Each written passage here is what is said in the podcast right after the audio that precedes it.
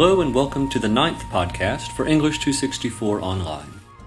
In this episode, we'll make the transition from the Romantic period to the Victorian era, talk about some of the major themes and developments for that period, and look at some writings by authors including Charles Dickens and Thomas Carlyle. The first topic I'd like to address is both the necessity and the difficulties of categorizing periods under certain headings. For example, we've just come out from the Romantic period, and we're going into the section that we'll be referring to as the Victorian period. But the two types of periods are rather different in terms of how they, in terms of their category. For example, the Romantic period refers to a development in the history of thought. The implication is that most of the people living during this time, at least most of the writers that we've been looking at, view the world in a way similar to each other, similar enough so that we can refer it to having a similar perspective, a similar paradigm. And the name we give to that paradigm is Romanticism. As we've discussed before, it is very difficult to define the term Romantic. It can mean a wide variety of viewpoints, a wide variety of attitudes.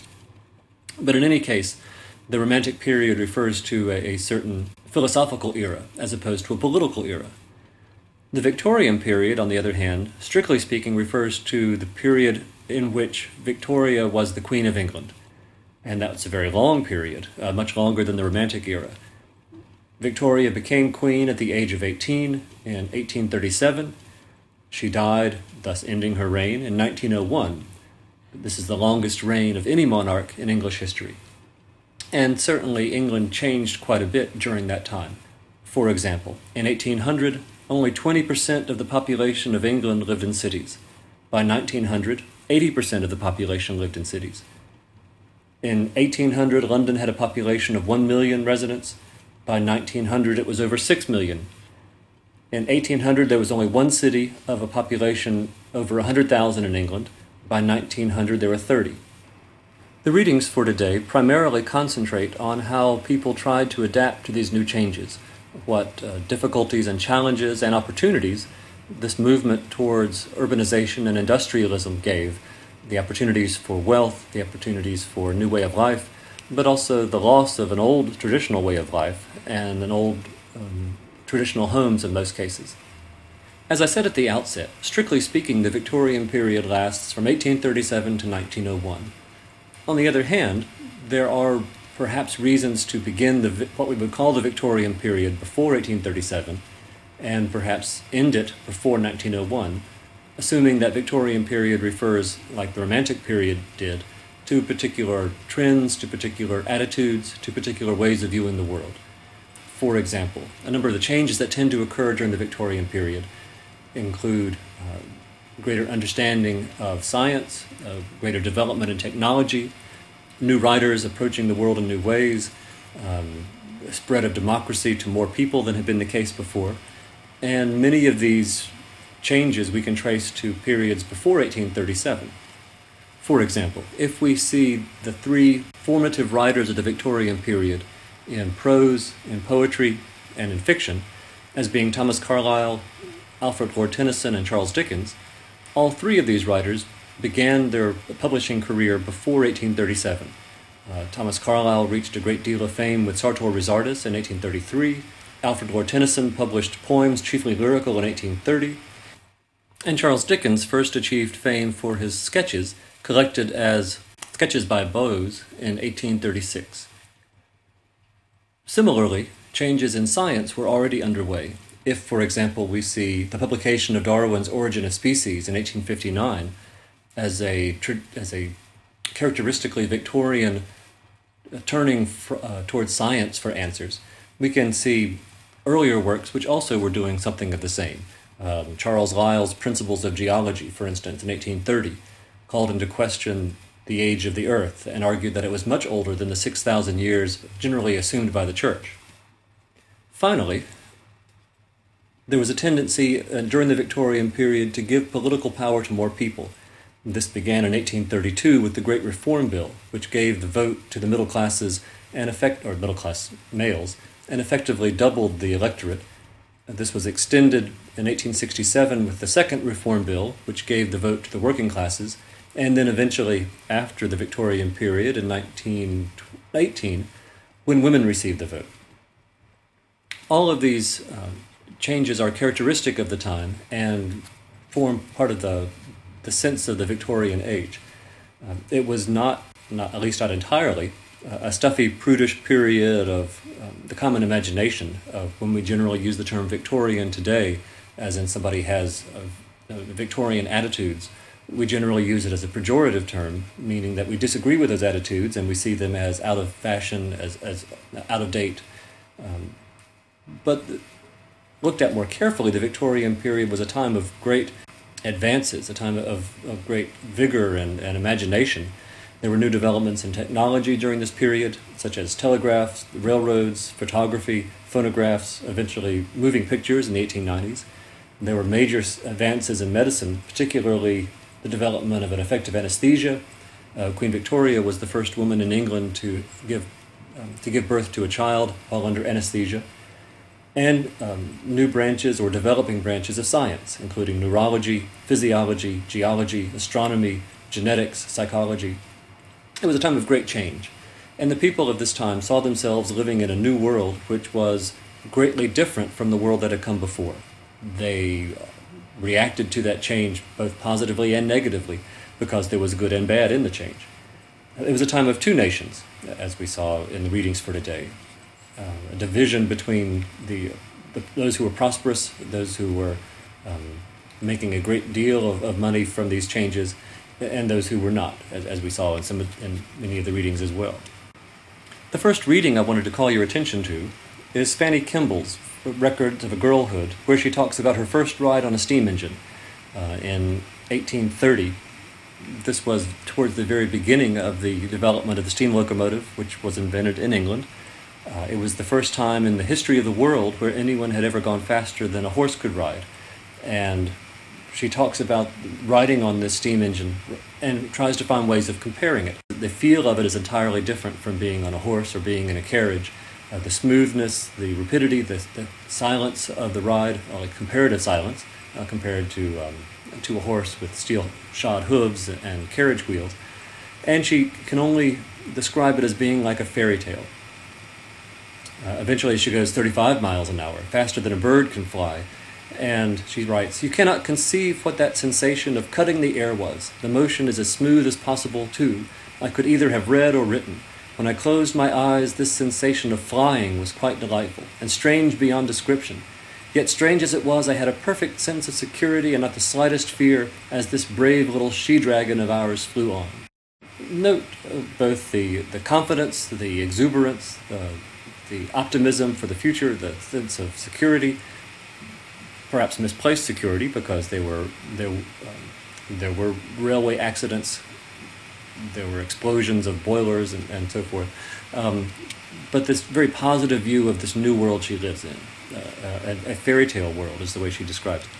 You find another very positive view of this new world in the writings of Thomas Babington Macaulay, a writer sometimes referred to as the most Victorian of all Victorian writers, in the sense of being an ardent supporter of all things new. And he writes in the very first sentence, "History is full of the signs of this natural progress of society." His assumption is things are getting better and better, the country is getting more and more prosperous, that the factories and capitalists are advancing the age, and as long as the government stays out of its way, imposes no unjust tariffs or restrictions on industry, England will advance to a height never dreamed of before in previous generations. So both in Kemble and Macaulay, you get very positive views of the world to come. Not all writers and observers of the period, of course, were so positive and optimistic. Charles Dickens, for instance, you have two excerpts in your anthology from his novels, from Dombey and Son, about a passage which talks about the coming of a railway line through the city, and Hard Times, which describes an industrial town. He gives the name of Coketown to, based perhaps in Manchester or Sheffield. And you also have a passage, one of the Sketches by Boz by Dickens. Boz was his pen name. In the e-text assignments for the reading, The Visit to Newgate, where he describes going to the main criminal penitentiary in London Newgate Prison. I wanted to look at these passages for a few seconds.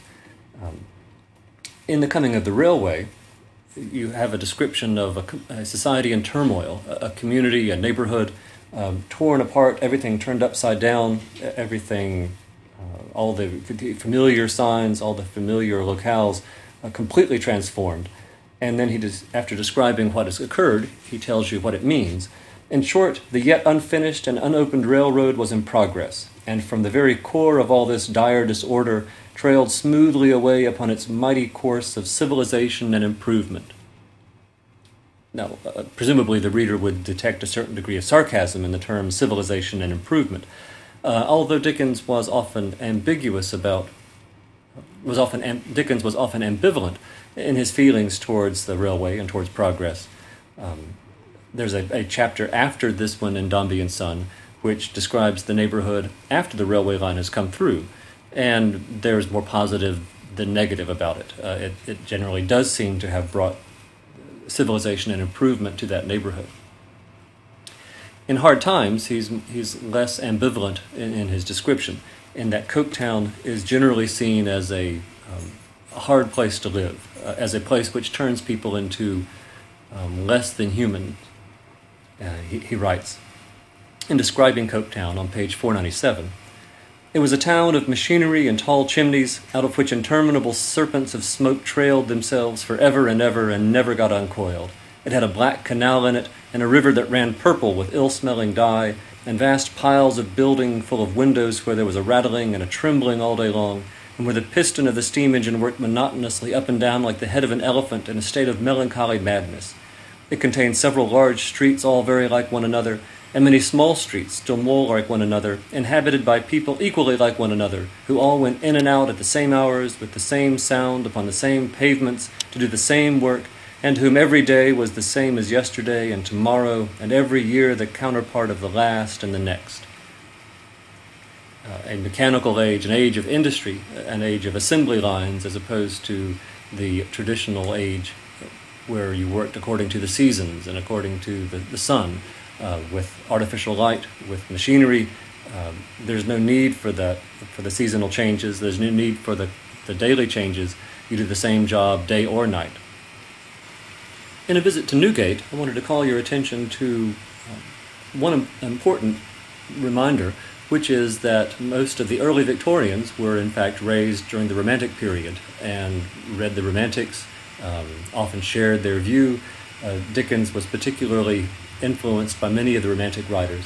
And when he writes in this description of the penitentiary, of the main prison in London, you may notice a number of concerns which are similar to what you would have found perhaps if Blake or Wordsworth had described them, really more Wordsworth than Blake. For example, there's a strong emphasis on the eyewitness who travels to some place most people have not gone and comes back to tell what it was like. The Ancient Mariner, the narrator of A Visit to Newgate has gone into the prison, is coming out to describe it to the middle-class reader who likely has never been there and never intends to go there personally. He says, "We took no notes, made no memoranda, measured none of the yards, ascertained the exact number of inches in no particular room, are unable even to report how many apartments the jail is composed. We saw the prison and saw the prisoners, and what we did see and what we thought, we will tell at once in our own way." Again, a very Romantic emphasis on perspective and on that which you have witnessed personally and thought about. Perhaps even Wordsworth's spontaneous overflow of powerful emotions recollected in tranquility and communicated to the reader to share those emotions. Note he talks about on the second page in that e-text, a girl who was in prison. He has two mother and daughter pairs, one where the daughter is the prisoner, one where the mother is the prisoner. And the second pair, he refers to the girl who has come to visit her mother in prison and writes, "The girl belonged to a class, unhappily but too extensive, the very existence of which should make men's hearts bleed. Barely past her childhood, it required but a glance to discover that she was one of those children born and bred in neglect and vice, who have never known what childhood is, who have never been taught to love and court a parent's smile or to dread a parent's frown." And again, you should be reminded of the chimney sweepers in Blake's Songs of Innocence and of Experience, children who have been put to work, who have been made old before their time. You see another example of this in Mayhew with the crossing sweeper, or even more strongly in the watercress girl, who all she knows is how to buy and sell watercress. This girl has had no formal education, she has had no religious instruction. Everything in her life is to make her severely useful in terms of being able to buy and sell watercress, and that's all she knows. Again, like Blake's chimney sweepers, she has given up her childhood for the usefulness of her purpose in society. And Dickens and Mayhew and other writers are calling into question whether this is right, whether society can function in this way. Another element in which Dickens resembles the previous romantics is his, on two occasions in this sketch, he calls on the reader to put himself in the place of these convicts, to imagine, to think about what life would be like in this way. He has said from the very beginning of this sketch that he's trying to overcome the force of habit, which causes thousands of Londoners to walk by the prison every day without noticing or thinking about the people inside. And he says on the third page, describing the chapel in the prison, and particularly describing the condemned pew where those capital prisoners who are awaiting their execution sit the Sunday before their execution. And he points out to the reader, "Imagine what have been the feelings of the men whom that fearful pew has enclosed, and of whom between the gallows and the knife no mortal remnant may now remain. Think of the hopeless clinging to life to the last in the wild despair, far exceeding in anguish the felon's death itself, by which they have heard the certainty of their speedy transmission to another world, with all their crimes upon their heads, rung to their ears by the officiating clergyman." On the final page, he works up ultimate effect in this sketch, which is he has made his way through the prison from the outer corridors to the inn, from the women's prisons to the children's, to the men's, then to the capital, to the death row, and finally to the last room on death row, the room where the prisoner who is awaiting execution spends the night before dawn when he will be hanged. He puts the reader in the place of that convict. He writes, "Conceive the situation of a man spending his last night on earth in this cell, buoyed up with some vague and undefined hope of reprieve, he knows not why, indulging in some wild and visionary idea of escaping he knew not how, hour after hour of the three preceding days allowed him for preparation, has fled with a speed which no man living would deem possible, for none but this dying man can know." And he puts the reader even in the dreams of this man, in his last hours on earth. Again, it seems to me a romantic tendency to focus on the social outcasts, on the vulnerable, on the perception of individuals, and helping the reader put his mind out to another place to see what it's like for somebody else. In part, this was necessary because of the state of this modern urbanized society, as you saw from Wordsworth's preface to Lyrical Ballads, where he hoped that this new form of poetry would help counteract some of the negative social trends that he witnessed in his own day. You see those same trends not counteracted, but instead emphasized in Frederick Engels' account of, in Frederick Engels' The Condition of the Working Class in England in 1844, where upon visiting London, he writes on page 502, "The more that Londoners are packed into a tiny space, the more repulsive and disgraceful becomes the brutal indifference with which they ignore their neighbors and selfishly concentrate upon their private affairs. We know well enough that this isolation of the individual, this narrow-minded egotism, is everywhere the fundamental principle of modern society. But nowhere is this selfish egotism so blatantly evident as in the frantic bustle of the great city. The disintegration of society into individuals, each guided by his private principles and each pursuing his own aims, has been pushed to its furthest limits in London. Here, indeed, human society has been split into its component atoms." Engels talks about this pulverization of society and community into individuals, each pursuing their own interests, each pursuing their own goods, and each stepping on all the others in order to get a little handle up on the world. He sees this in London. He sees it even more strongly in Manchester, which was one of the first industrialized cities. It's a city which exists because of the factories. and the accounts of the slums, the accounts of the living conditions in the poorer quarters, and the difference between the way they live and the way their employers, their factory owners live, a strong component of this writing. You should be aware that Frederick Engels went on some 4 years later to write the Communist Manifesto with Karl Marx, arguing that the only way to solve these social problems was for a revolution, it was for a class struggle, for the factory workers to turn an armed revolt on their employers and to take the goods and that would not be shared with them. Although this manifesto was carried out in some places, that never occurred in England, in part because the government tended to, over time, release some of the power and share some, which was not expected by Marx and Engels. One of the most important commentators on the Victorian age was Thomas Carlyle, a sage and prophet, a prose writer from Scotland who combines German transcendental philosophy with Scottish Calvinist harangue from the pulpit to produce really an astonishing and inimitable style.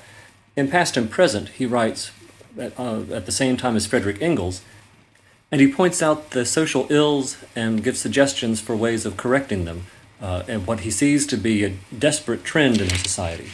He writes on page 478, "Descend where you will into the lower class, in town or country, by what avenue you will, by factory inquiries, agricultural inquiries, by revenue returns, by mining labor committees, by opening your own eyes and looking, the same sorrowful result discloses itself. You have to admit that the working body of this rich English nation has sunk, or is fast sinking, into a state to which, by all sides of it considered, there was literally never any parallel."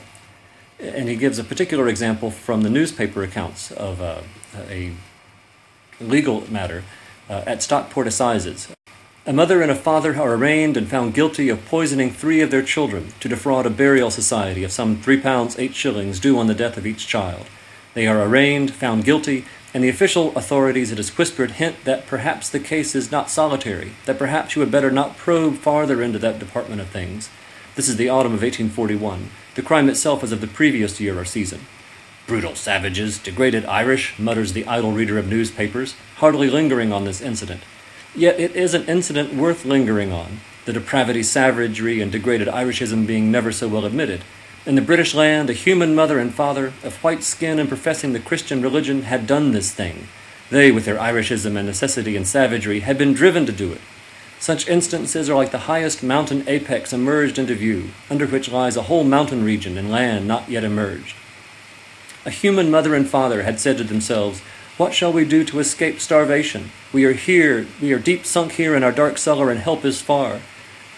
The Stockport mother and father think and hint, "Our poor little starveling Tom, who cries all day for victuals, who will see only evil and not good in this world. If he were out of misery at once, he well dead and the rest of us perhaps kept alive."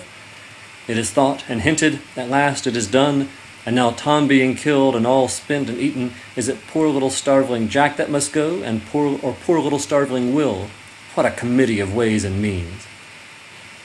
Carlyle's indignation and sarcasm spills off the page as he points out that the society that prides itself, in Macaulay's term, of being the most progressive, the most advanced of all civilization, the first race in the world, is actually reducing its members to eating their own children, to killing them for the burial money so that they can keep the family alive.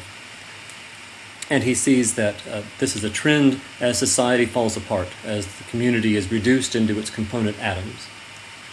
A similar example arises from the newspaper with the anecdote of the Irish widow, as he writes, "A poor Irish widow, her husband having died in one of the lanes of Edinburgh, went forth with her 3 children, bare of all resource, to solicit help from the charitable establishments of that city. At this charitable establishment, and then at that, she was refused, referred from one to the other, helped by none, till she had exhausted them all, till her strength and heart failed her. She sank down in typhus fever, died, and infected her lane with fever, so that 17 other persons died of fever there in consequence. The humane physician asks thereupon, as with a heart too full for speaking, would it not have been economy to help this poor widow? The forlorn Irish widow applies to her fellow creatures as if saying, "Behold, I am sinking, bare of help. Ye must help me. I am your sister, bone of your bone. One God made us. Ye must help me." They answer, "No, impossible. Thou art no sister of ours." But she proves her sisterhood. Her typhus fever kills them. They actually were her brothers, though denying it. Had human creature ever to go lower for a proof? Carlyle's tendency is to pick newspaper accounts, signs on the street, images from current events, as signs of the time, like Carlyle or Blake, seeing through finite surfaces to the infinite behind them. He sees through these newspaper accounts, these trials, to the truths that are behind them, to the trends that are working their way through society. And he writes, "All government of the poor by the rich has long ago been given over to supply and demand, laissez-faire and such like, and universally declared to be impossible." And he argues that the typhus fever, which struck down 17 in the street, is but a forerunner of what will be the harvest from this policy. On page 484, Carlyle issues his insistent command for his audience. He writes, "Awake, O nightmare sleepers, awake, arise, or be forever fallen. This is not playhouse poetry, it is sober fact. Our England, our world, cannot live as it is." And at the bottom of that same page, he writes, "Good heavens, will not one French Revolution and reign of terror suffice us, or must there be two? There will be two if needed, there will be 20 if needed, there will be precisely as many as are needed. The laws of nature will have themselves fulfilled. That is a thing certain to me." Carlyle's point in Past and Present, as the title suggests, his comparison of the Middle Ages to the modern world, pointing out that the Middle Ages was in many ways superior, the Middle Ages was in many ways preferable to the modern world, particularly in its sense of community and place and purpose, and its sense of connectedness between the leaders of society and those who they led. And he calls for, once again, that sort of connectedness, for that sort of communal responsibility, taking care of each other, as opposed to only looking out for number one, looking out for ourselves. He abandons any hope in the aristocracy and the traditional leaders, referring to them as the masters of idleness who do nothing, and hopes that the captains of industry, the new factory workers, the new technocrats, will be the ones who will be able to be shamed into putting together some sense of social welfare, some sense of social support, will see a connectedness to their workers other than merely the cash nexus of salary and production. And he hopes in Past and Present to inspire the captains of industry to take charge, to be leaders, to step up to their responsibility in this new world, and not to spend all their time in making money, but more into making a world a better place. As the age went on, Carlyle began to get more and more distraught, more and more even hysterical in his writings, as he saw the age not turning around from the direction that it seemed to be heading in. But at least at this point in the 1840s, he is somewhat guardedly optimistic that things can get better, that they will be able to avoid a revolution like the one in France. There were as many as are necessary. It's worth noting that Thomas Carlyle was born in the same year as John Keats. Had John Keats lived 60 years longer, they would have had the same span of life. But Keats died at 26 and Carlyle at 86. And as a result, Carlyle is referred to as a Victorian author and Keats as a romantic. But Thomas Carlyle, the first of the Victorians we look at, and Keats, the last of the Romantics, I hope indicate that there is a degree of gray area between these two periods. There's not a sharp divider between the one and the other, but rather a span of transformation. In your blogs, I look forward to seeing your comments, your reactions to these writings, and your thoughts on how their perspectives help inform you about the age which we will be investigating over the next couple of weeks. That's the end of today's podcast. Thank you, and goodbye.